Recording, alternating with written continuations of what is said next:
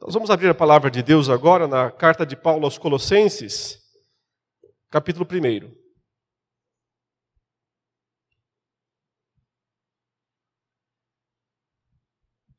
Colossenses, capítulo 1, versos 24 a 29. Permitido Deus, eu vou completar a exposição desse primeiro capítulo agora, depois a gente suspende porque falaremos mais sobre Natal nos próximos domingos e retornaremos lá em algum momento em janeiro para continuar as exposições no capítulo 2. É, Colossenses capítulo 1, versos 24 a 29. A palavra de Deus diz assim: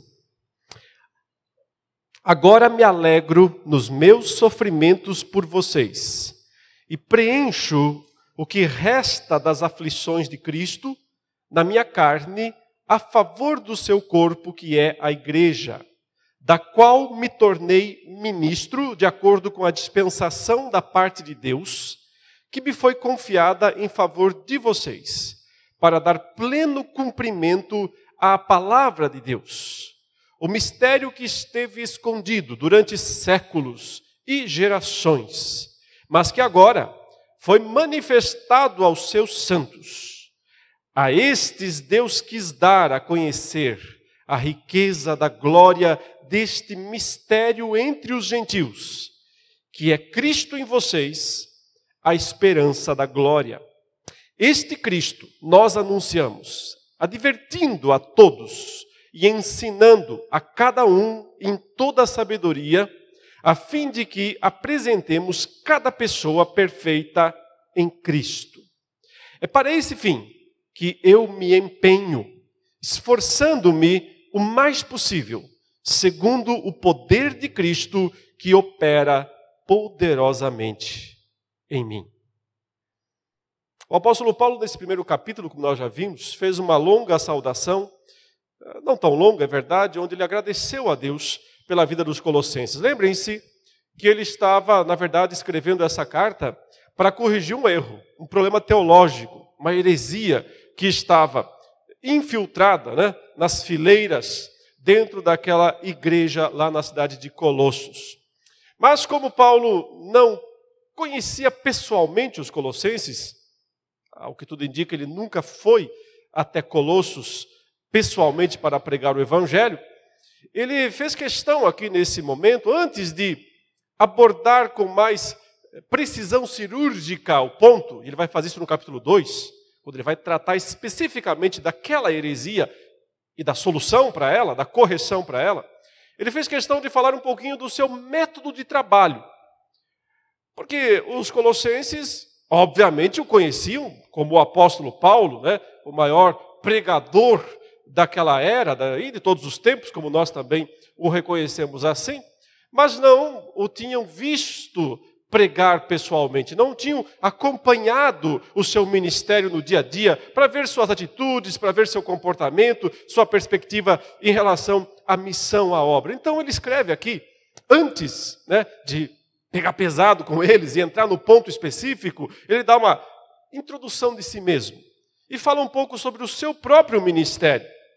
Embora essa parte da carta não pareça ter muita relação ou relação direta com o assunto fundamental, mas isso é enganoso, na verdade tem. Porque o que Paulo quer mostrar aqui é que ele tem uma perspectiva de missão, de pregação, de anúncio, essencialmente cristocêntrica. E o ponto é exatamente esse ao longo de toda a carta. Ele quer trazer de volta os colossenses para Cristo, para a centralidade de Cristo para que eles se admirem da pessoa de Cristo, da grandeza de Cristo, do poder de Cristo, da relação que eles têm com Cristo, das implicações disso para a vida deles.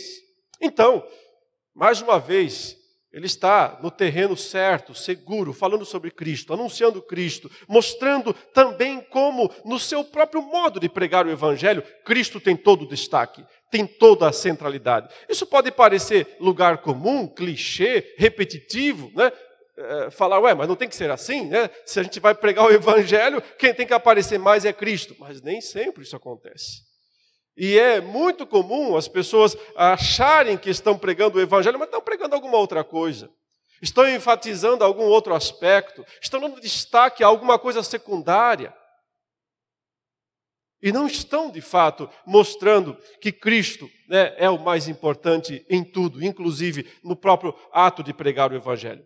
São várias vezes nesse texto que aparece a palavra Cristo, Cristo, Cristo, Cristo. Você pode perceber isso numa simples leitura. Bom, mas notem, o que isso tem a ver conosco, né? Nós que não somos os colossenses, que não estamos diretamente é, envolvidos naquela disputa né, com relação àquela heresia, aquele falso ensino que surgiu lá, esse falso ensino não está aqui no nosso meio explicitamente. Pode ser que esteja em outros lugares, em outras igrejas, pode ser que a gente vê um pouquinho, às vezes aqui ou lá mesmo, dentro das nossas igrejas, mas não não é algo que a gente possa dizer, ah, isso aqui está acontecendo aqui, ó, em Santa Amaro, exatamente agora. Por sua vez, também, nós não conhecemos o apóstolo Paulo, ele não escreveu diretamente para nós. Então, é importante para nós, será, é, sabermos, afinal de contas, como é que o apóstolo Paulo pregava? Ou poderíamos simplesmente pular essa parte aqui, já vamos para o capítulo 2, né? e vamos analisar o que importa, e vamos ao ponto fundamental. Ora, eu entendo o seguinte: o apóstolo Paulo aqui, ele está colocando o exemplo dele, está dizendo: é assim que eu prego. É desse modo que eu anuncio a Cristo. Vejam bem, todos nós somos chamados para sermos anunciadores de Cristo, do mesmo modo. A nossa missão primordial lá fora é sermos testemunhas de Jesus, testemunhas de Cristo. Essa foi a, a incumbência, a missão que Jesus deu para a sua igreja, na uh, responsabilidade inicial dos apóstolos. Vocês serão minhas testemunhas, ele disse. Em Jerusalém, Judéia, Samaria, mas até os confins da terra. Essa missão não acabou. Ela continua em ação, ela continua em atividade. E quem são os testemunhas? Quem são os proclamadores? Cada crente cada indivíduo, cada membro do corpo de Cristo. E quando Paulo fala aqui sobre pregar Cristo, anunciar a Cristo, não é necessariamente desse modo que eu estou fazendo agora, aqui, um púlpito, usando microfone, terno e gravata, né, tudo preparado, organizado. Não que isso seja descartável, é uma parte, é importante, é necessário. Mas o que ele está falando de anunciar a Cristo aqui é aquilo que se faz no dia a dia. Aquilo que ele fazia pelas ruas de Éfeso, quando ele viveu lá por cerca de é, quase três anos. E aproveitava todas as oportunidades. Quando ele ia nas escolas anunciar a Cristo, ele ficou um bom período pregando Cristo numa escola em Éfeso de um homem chamado Tirano. Quando o convidavam para ir na sinagoga, ele ia lá e anunciava a Cristo na sinagoga. Quando ele ia na casa de alguém, e tinha a oportunidade de compartilhar a palavra com aquelas pessoas. Então, ele não está falando aqui apenas da pregação formal, ele está falando aqui da nossa missão diária, do dia a dia. Nós sempre temos que estar preocupados com a, a tarefa, a missão de anunciar a Cristo. E então, sim, entender o que a gente pode chamar aqui de o método paulino de anunciação, o anunciamento de Cristo, é muito importante sim para nós, porque é um bom exemplo a ser seguido. É uma boa orientação que nós recebemos da palavra de Deus e do maior pregador de todos os tempos, o apóstolo Paulo. Para tentar imitá-lo. Não, nós nunca chegaremos aos pés dele. Não temos essa pretensão. Mas se pudermos imitá-lo em 1%, já estaremos no lucro. Grandes coisas Deus fará através das nossas vidas. E aqui nessa passagem, basicamente, ele nos diz, no primeiro momento, a perspectiva pessoal dele. É quase como se fosse como é que eu encaro a obra? Como é que eu encaro a tarefa de pregar o evangelho para as pessoas. É quase como se fosse uma preparação psicológica. Eu tenho que estar preparado para isso, não é tarefa fácil. Não é tarefa simples. É, não é à toa que o Senhor Jesus, antes de dizer aos discípulos, vão por todo mundo e pregam o Evangelho, ele ficou três anos ensinando eles. Tem que estar preparado, tem que haver um preparo, tem que haver uma preparação para anunciar. Tem que ter, nós temos que ter conceitos claros, aprender esses conceitos. Eles têm que estar claros na nossa mente. Então, primeiramente, ele fala sobre isso e nos dá três informações importantes sobre isso. Depois, ele nos fala sobre o ato em si, o momento, o anúncio, a pregação. Como é que ele faz isso na prática? E também aqui ele nos dá três, é, usa três termos que nós vamos esclarecer aos poucos. E por fim, ele nos diz da onde vem a força, da onde vem o poder. E é claro, sabemos de onde vem, vem de Cristo, mas é interessante ver o modo como ele coloca isso. Vamos observar então nessa sequência, primeiramente, uh, esse preparo, né, o que vem antes, essa introdução. Então ele diz: Agora me alegro nos meus sofrimentos por vocês, e preencho o que resta das aflições na minha carne a favor do seu corpo, que é a igreja. Você percebe? Paulo está dizendo aqui: eu sofro para poder anunciar o evangelho para vocês. O sofrimento é, faz parte do negócio, faz parte da tarefa. Ou seja, nós nunca anunciaremos de fato a Cristo para as pessoas sem experimentar uma grande dose de sofrimento preparado para sofrer. Paulo está aqui preparado para sofrer. Ele sabe que sofrimento sempre estará presente na tarefa de anunciar a Cristo.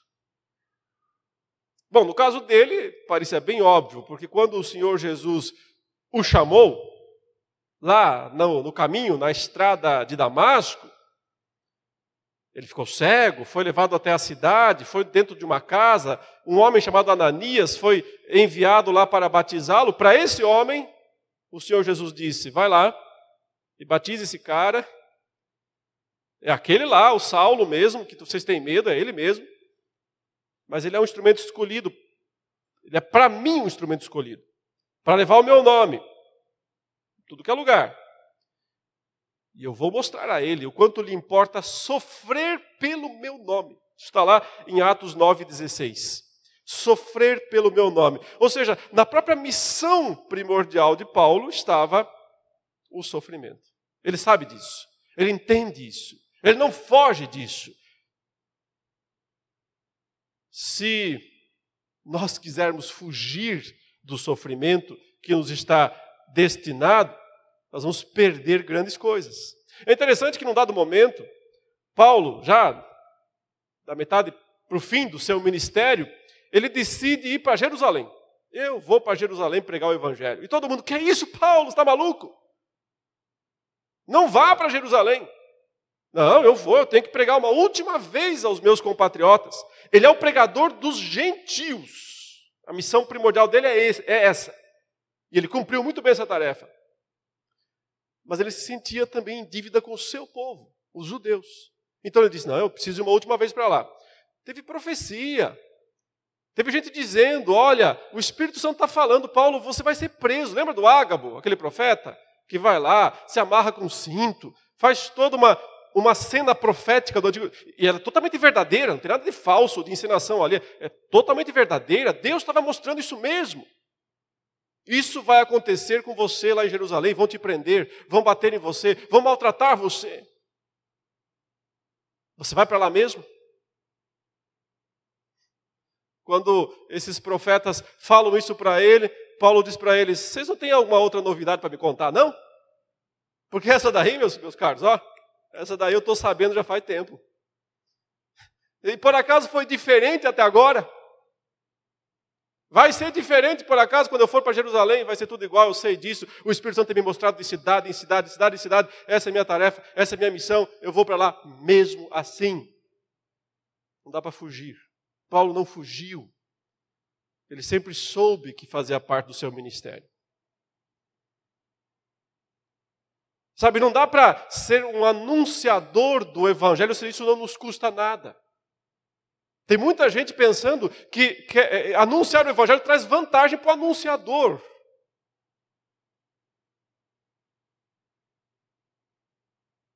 Precisavam antes estar preparados para o sofrimento. É, é muito curioso que, em tempos de dificuldades econômicas num país, os seminários teológicos, ó, incham, inflam. Alguns acham que tem relação direta. Alguns acham, alguns pensam que é justamente a falta de oportunidades lá fora que leva alguns a pensarem: tudo bem, não vou ficar muito rico ganhando, trabalhando como pastor, mas eu vou ter pelo menos um salário garantido. Péssima motivação, horrível motivação entrar no ministério por causa de salário.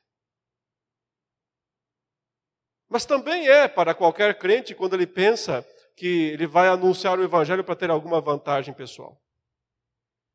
Preparado para o sofrimento. Paulo está preparado para isso, mas não só preparado. Observe que não é uma mera resignação a dele. Do tipo, ah, fazer o quê, né?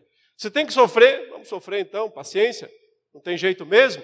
Vamos encarar, né? Vamos em frente. Não, não é assim, não. Olha o que ele diz aqui. Alegro-me. Agora me alegro nos meus sofrimentos por vocês e preencho o que resta das aflições de Cristo. Porque aqui está uma das grandes virtudes de, do cristão, do crente, não só do pregador, do cristão. E a gente lembra que o apóstolo Pedro escreveu palavras parecidas com essas, lá né, como uma orientação, uma ordem aos crentes na primeira carta, no capítulo 1, exultem. Se agora vocês estão sofrendo tribulações. Mas aí Pedro estava plagiando alguém muito mais, muito mais capaz, muito mais entendido do assunto. Jesus Cristo, que disse: alegrem-se quando vocês forem perseguidos Regozijem-se, porque grande é o galardão de vocês nos céus. E aí está quem mais sofreu. Aí está o autor mesmo. Os demais aqui só copiaram. Belas cópias, ótimas cópias, excelentes cópias. Pedro, Paulo, ótimas cópias do sofredor por excelência. Aquele que, como diz lá em Isaías 53, sofreria, mas quando visse o resultado do penoso trabalho da sua alma, também se alegraria. Nós não podemos ser bons anunciadores de Cristo, meus irmãos, se nós não estivermos preparados para sofrer por Cristo e nos alegrarmos por isso, e nos regozijarmos por isso. Paulo usa um termo interessante aqui, ele fala: é como se eu estivesse completando o que falta das aflições de Cristo na minha carne. Não, não entenda mal isso. O apóstolo Paulo não está pensando que o sofrimento dele tem poder redentivo igual ao de Cristo. Jesus sofreu o suficiente, pode ter certeza. Para, para perdoar nossos pecados, para resolver a nossa dívida com Deus, ele sofreu o suficiente. Não precisa acrescentar nada. Mas o que provavelmente Paulo quer dizer aqui é que, como membro do corpo de Cristo, quando o corpo de Cristo sofre, sofre com Cristo, se torna participante desta tarefa monumental, que é sofrer para a glória de Deus. Não é acrescentar algum mérito redentivo, é ter o privilégio, a honra de ser um pouco daquilo que Cristo foi, de passar por um pouco daquilo que Cristo foi. Ele diz: Eu preencho o que resta das aflições de Cristo na minha carne. Mas também pode significar que o Senhor havia determinado uma certa quantidade de sofrimento para Paulo, e ele percebia que ainda não tinha completado isso. E olha que ele tem uma lista interessante, né? Lá na segunda carta aos Coríntios, quando ele fala assim: cinco vezes eu fui isso, três vezes eu fui aquilo, né? Fustigado com varas, apedrejado. Uma listinha interessante de sofrimentos, mas talvez ela não estivesse ainda completa. E outra vez, não há fuga, não há desvio, não há atalhos. Então, Paulo está preparado para anunciar o Evangelho, porque ele está preparado para sofrer com alegria. Mas ele diz também aqui no, no versículo 25, e note que a última palavra do verso 24 é igreja. Igreja. E aí ele diz no verso 25: da qual, ou seja, da igreja, me tornei ministro, de acordo com a dispensação da parte de Deus que me foi confiada em favor de vocês. Então veja, em favor dessa igreja, Paulo diz que sofria, mas essa não é sua única missão. Em favor dessa igreja, ele ministra, ele fala, eu sou um ministro, e uh, o termo, a palavra, significa servir, servo. Servo, serviço. Ele serve, portanto. Ele não dita, ele não governa, quem faz isso é Cristo, pode até usá-lo para isso. Contudo, sempre como servo. Quando o Senhor estabeleceu ministros para dirigir a igreja, os presbíteros, os diáconos, notem, são todos, acima de tudo, servos. Não são senhores da igreja. São servos do corpo de Cristo. Capacitados para servir e o termo que o apóstolo Paulo usa aqui é como despenseiro, porque ele fala de acordo com a dispensação da parte de Deus, ou seja, Deus colocou é, Paulo como alguém que tinha produtos, para usar uma expressão, como aquele que cuida do armazém. Ele tem que administrar esses produtos, ele tem que distribuir esses produtos. É claro, não tem nada a ver com vender ou comercializar mas tem a ver com saber administrar corretamente os dons que recebeu. Para que nós sejamos de fato úteis na obra do Senhor, temos que encarar essa obra como servos. E como servos fiéis, que administram corretamente o patrimônio, o patrimônio do Senhor esse patrimônio tem a ver com aquilo que ele próprio nos deu, as capacitações, os talentos, os dons, mas tem a ver também com as pessoas, a igreja a quem nós servimos. Sim, porque igreja não tem a ver com parede, com banco, com equipamentos, instrumentos. Essas coisas são funcionais, boas, importantes, necessárias, não essenciais.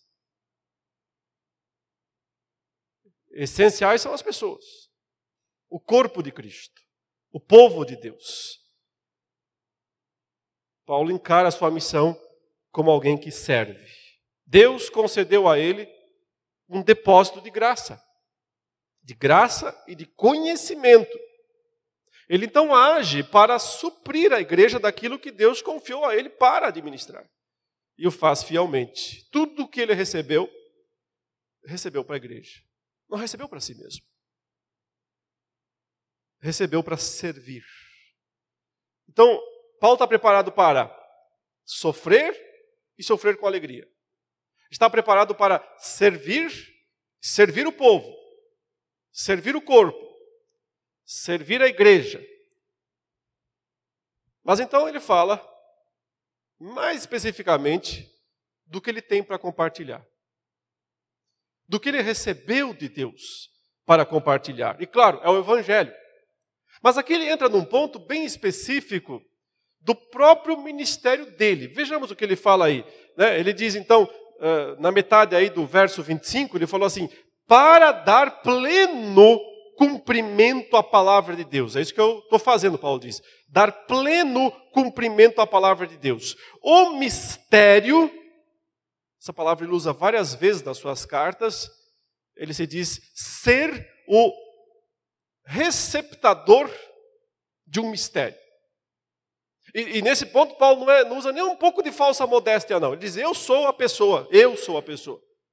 Não foi Pedro, não foi João, não foi Tiago, fui eu. Eu sou a pessoa que o Senhor confiou, a quem o Senhor confiou a revelação de um mistério. E que ele fala aqui: esse mistério esteve escondido durante séculos e gerações. Mas agora foi manifestado aos seus santos. Notem, esse mistério não é o evangelho em si mesmo. As pessoas confundem aqui, acham que o apóstolo Paulo foi quem revelou o evangelho ao mundo e que os outros apóstolos não foram, é, é, não participaram dessa tarefa. Não, não é esse o ponto, não. O evangelho já era conhecido antes. Aliás, o evangelho estava em todo o Antigo Testamento. Sim, o evangelho no Antigo Testamento. Porque a salvação nunca foi pela lei ou pelas obras, a salvação sempre foi pela graça. Sempre foi um ato da misericórdia de Deus. Claro, Deus tinha lá no Antigo Testamento, como tem agora também, suas exigências, sua lei, seus mandamentos. Isso nunca caducou, nem nunca vai caducar. É o padrão de Deus.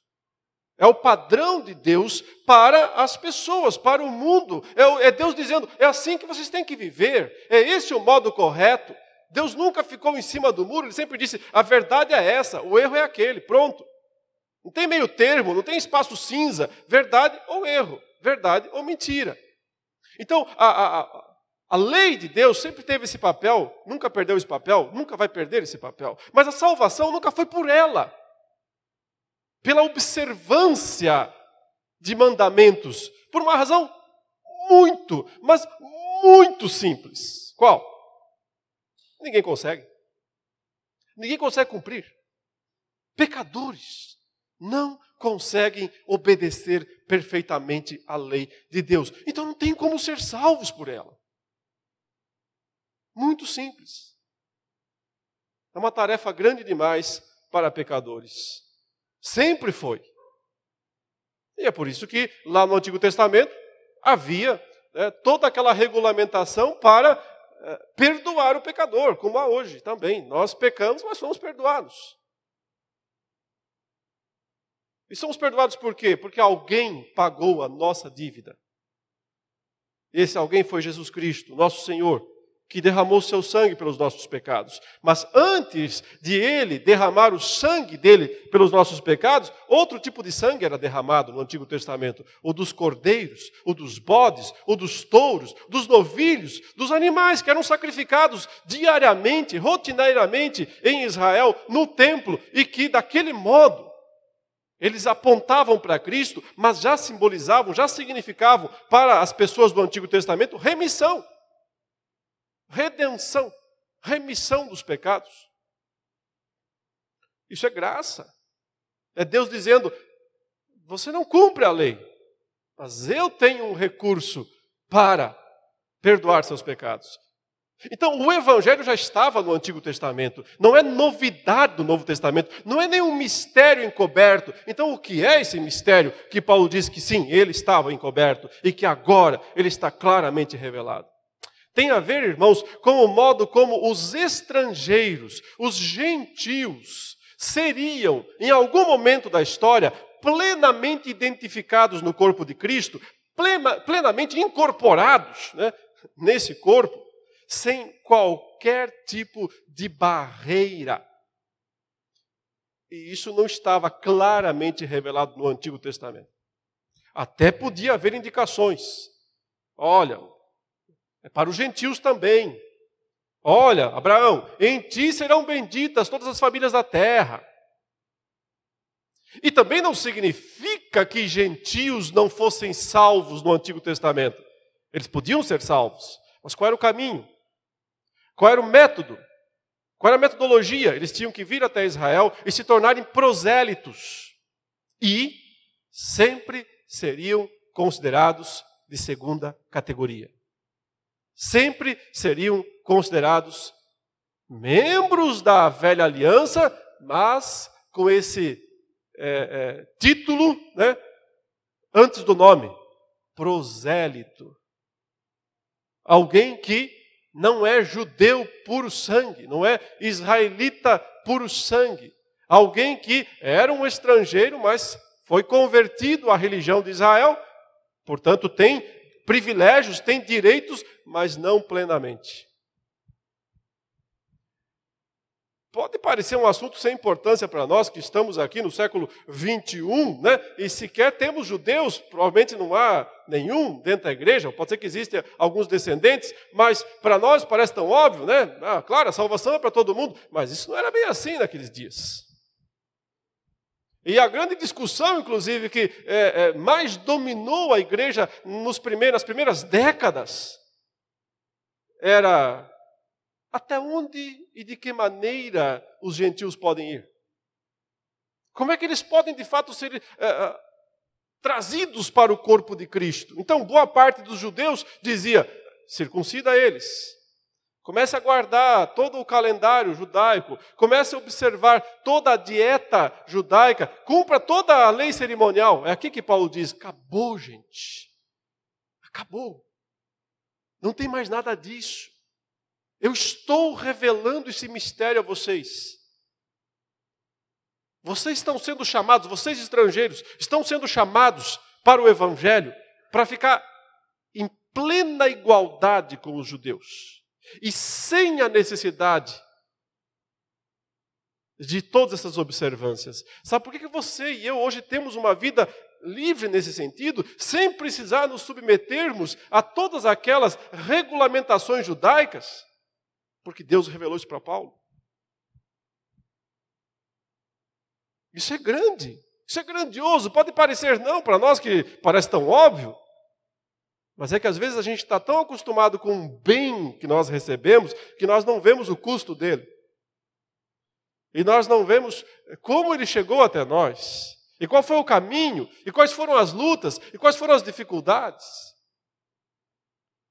É, Paulo está dizendo aos Colossenses: Sabia que vocês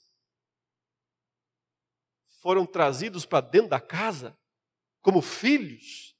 Vocês que não eram filhos, vocês que não tinham direito a isso, e vocês foram trazidos para dentro do corpo de Cristo, sem barreira, sem discriminação, sem qualquer tipo de exigência adicional. Então, por que é que agora vocês estão se apegando aos costumes judaicos? Porque tem tanta igreja apegada a costumes judaicos, hoje em dia, a leis, cerimônia, cerimônias do Antigo Testamento, porque não compreenderam o mistério. Para elas ainda é, o mistério ainda permanece. Não entenderam o mistério revelado. E o mistério revelado, Paulo diz que aos gentios Deus quis dar a conhecer a riqueza da glória deste mistério, que é Cristo em vocês, a esperança da glória. É um resumo. Ele diz: o que importa é que Cristo está em vocês, sem barreiras, sem limites, sem fronteiras, sem restrições. Vocês estão no corpo de Cristo, Cristo está em vocês. Grande privilégio poder viver a vida cristã com essa liberdade, sem a necessidade de se apegar àqueles costumes todos que existiam no Antigo Testamento e durante o período judaico. Ou então nós estaríamos até hoje tendo que viver uma vida uh, de escravidão por causa de costumes. Não pode comer essa comida, não pode beber aquela bebida, não pode. Olha, tem que olhar se esse animalzinho tem o casco quebrado. Sim, se não tem, não pode. Olha esse peixe aí, olha essa barbatana aí, cuidado aí. Nós teríamos que viver naquele, naquele sistema, naquele ritmo. Há pessoas que vivem ainda assim hoje em dia.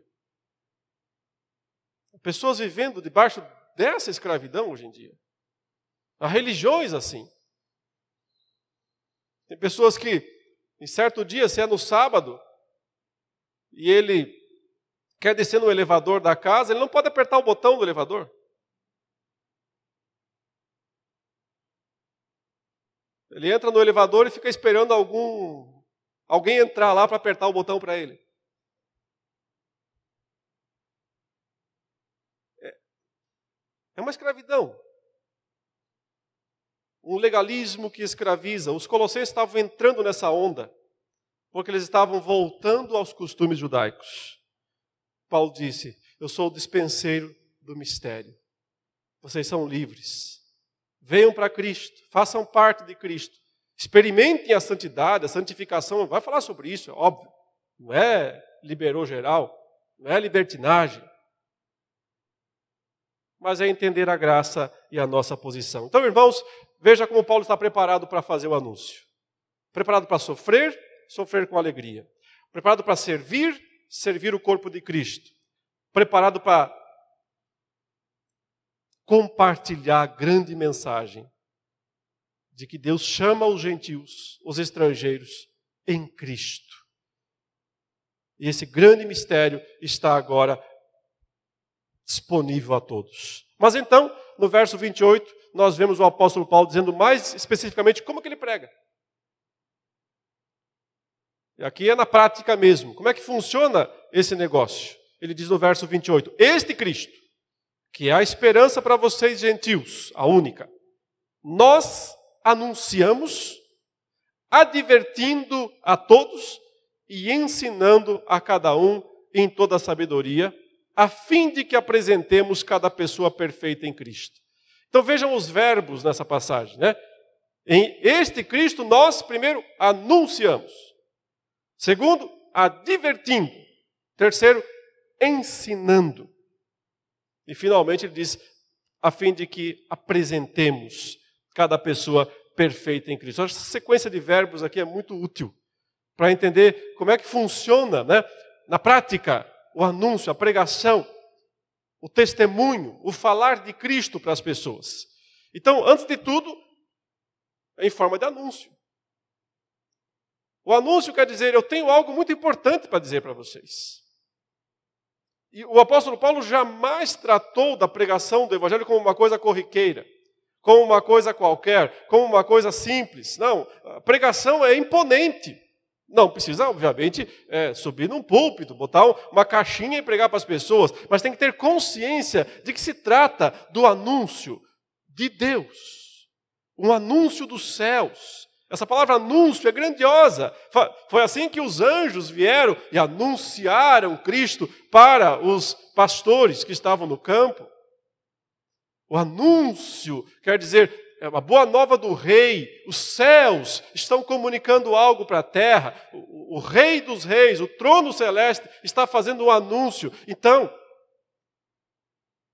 quando falamos de Cristo para as pessoas, nós não podemos é, agir como se estivéssemos falando de um jogo de futebol.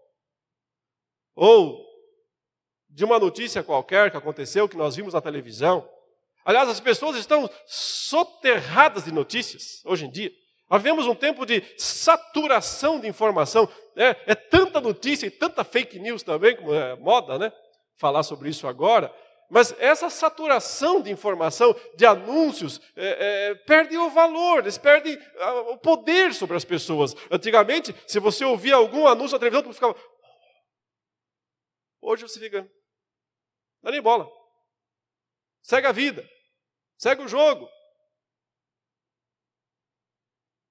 E me parece que muitas vezes o modo como o evangelho é, é proclamado vai nessa mesma rotina de falar de qualquer coisa. Não, não é qualquer coisa, é um anúncio. Anunciamos. Este Cristo nós anunciamos. O anúncio dos céus, o anúncio para os homens, o maior de todos os anúncios, a maior de todas as notícias, a melhor de todas as notícias, a boa nova, a boa nova dos céus. Mas olha a segunda palavra, advertindo. Aqui tem uma palavrinha forte também. Advertir significa alertar, alertar com força. Porque ao mesmo tempo em que o Evangelho é essa grande notícia, esse grande anúncio de Deus para os homens de que Ele salva o pecador em Cristo Jesus, também é um alerta, também é uma advertência. Mudem de vida, não permaneçam nos seus pecados, não continuem vivendo como se nada importasse, não vivam como se não houvesse é, é, acerto de contas. Me parece que muitas vezes o motivo pelo qual o Evangelho parece ter tão pouco poder na vida das pessoas hoje em dia é porque é um Evangelho muito light. É um Evangelho muito gostosinho. Sabe? Muito flu-flu.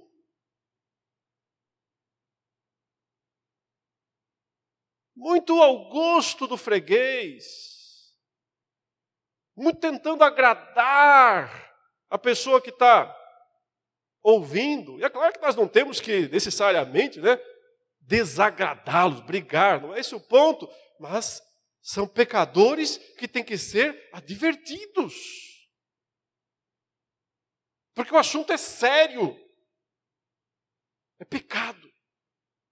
Não é minimizar o pecado para tentar tornar o evangelho agradável, aceitável. Eu anuncio. Mas eu alerto. Tem advertência. Advertindo a todos. Ele diz em seguida: ensinando. Ensinando quer dizer transmitindo conteúdo. Que, obviamente, não é feito uma vez só. É a sequência, é o desenvolvimento, é levar adiante, é o discipulado.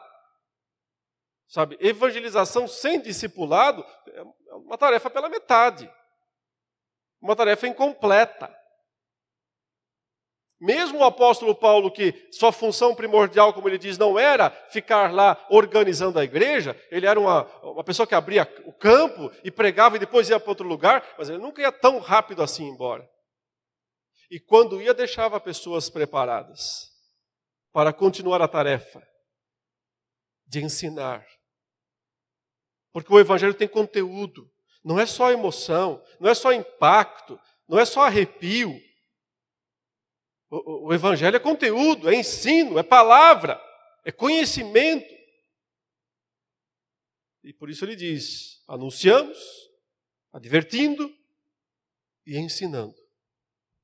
A cada um, veja, a todos, a cada um, a todos, a cada um.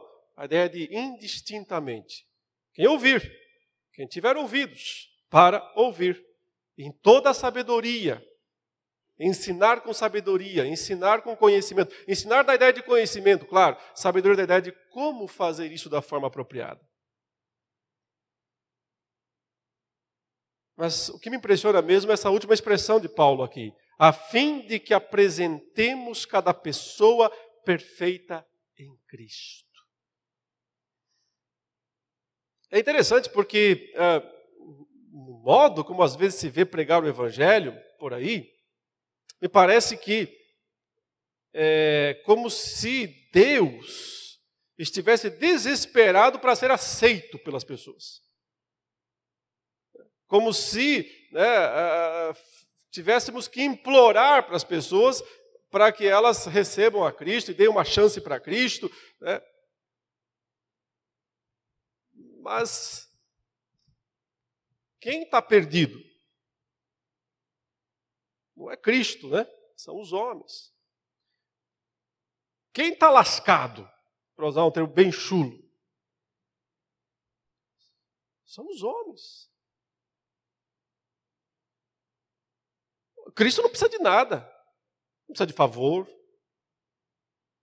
não está desesperado para as pessoas o aceitarem. Na verdade, a, a tarefa do Evangelho, o, objetivo final nem é tanto apresentar Cristo para as pessoas. Eu sei que faz parte fazer isso, sim. Mas em última instância, é apresentar as pessoas para Deus, é levar as pessoas para Deus e levá-las do modo como elas podem estar, porque se nos pecados não arrependidos, né, nos pecados não confessados, as pessoas se apresentarem perante Deus, elas vão ser fulminadas. Veja o que Paulo diz aqui, a fim de apresentar cada pessoa perfeita em Cristo. Apresentar para quem?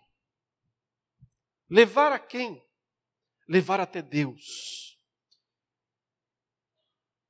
Ou seja, a, a nossa tarefa como anunciadores dá também essa ideia de preparar as pessoas para que elas possam se relacionar com Deus, porque elas não podem. Porque elas estão absolutamente separadas de Deus. E não é uma mera decisãozinha emocional que vai mudar tudo isso. É conversão. É transformação, é mudança, é santificação. Eu sei que sou até um pouco estranho Paulo falar isso, né? A fim de que apresentemos cada pessoa perfeita em Cristo. E quem jamais será? Como assim perfeito? Alguém é? Você é? Eu sou, por acaso? Como assim apresentar alguém perfeito em Cristo? Temos que entender isso de duas maneiras. Primeiro, no plano jurídico, no plano do tribunal de Deus. Sim, justificados, pois, pela fé, temos paz com Deus por meio de Jesus Cristo. Então, na conversão, quando alguém se arrepende dos seus pecados e crê em Jesus como Senhor e Salvador, juridicamente ele está aperfeiçoado.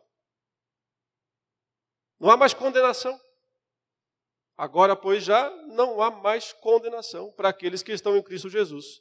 Então, juridicamente, você já está aperfeiçoado quando você confessa seus pecados e confessa a Cristo como seu Senhor, crê nele como seu Senhor. Então, você já está sendo apresentado perfeitamente em Cristo, porque não há mais condenação, não há mais é, como você ser jogado lá né, no fogo do inferno. Mas lembre, em Cristo, não é você mesmo. Essa justiça não é sua, é de Cristo. É a que ele conquistou e que ele compartilha com você.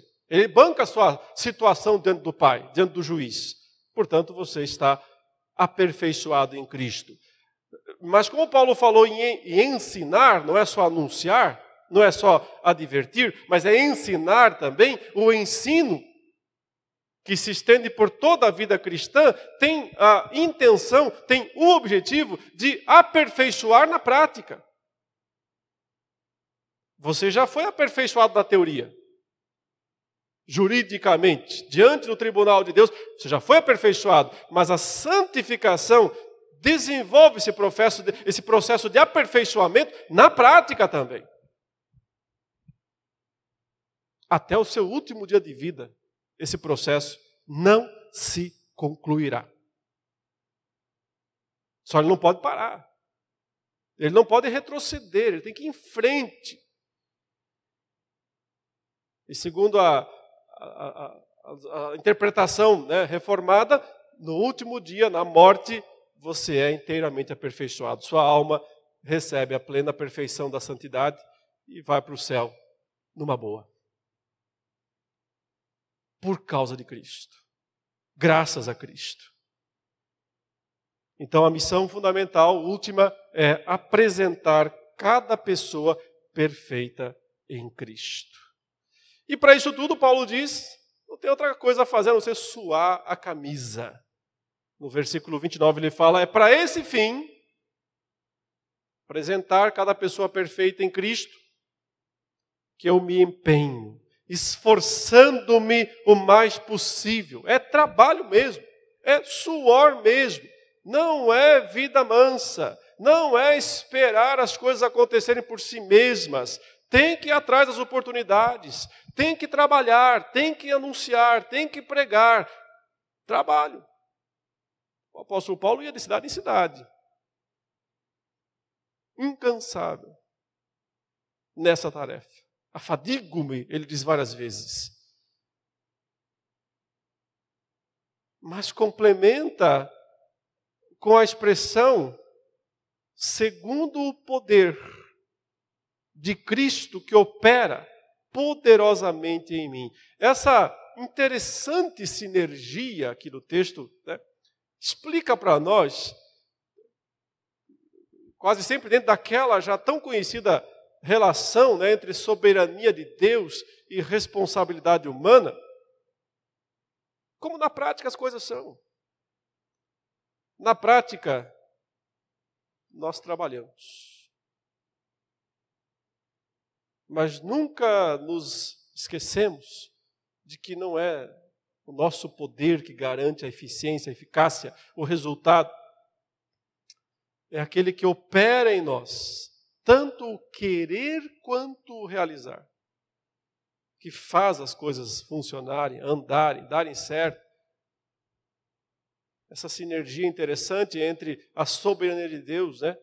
E a nossa responsabilidade, que aparece frequentemente nas cartas de Paulo, também aparece nesse momento, quando ele diz: Eu trabalho o máximo que eu posso.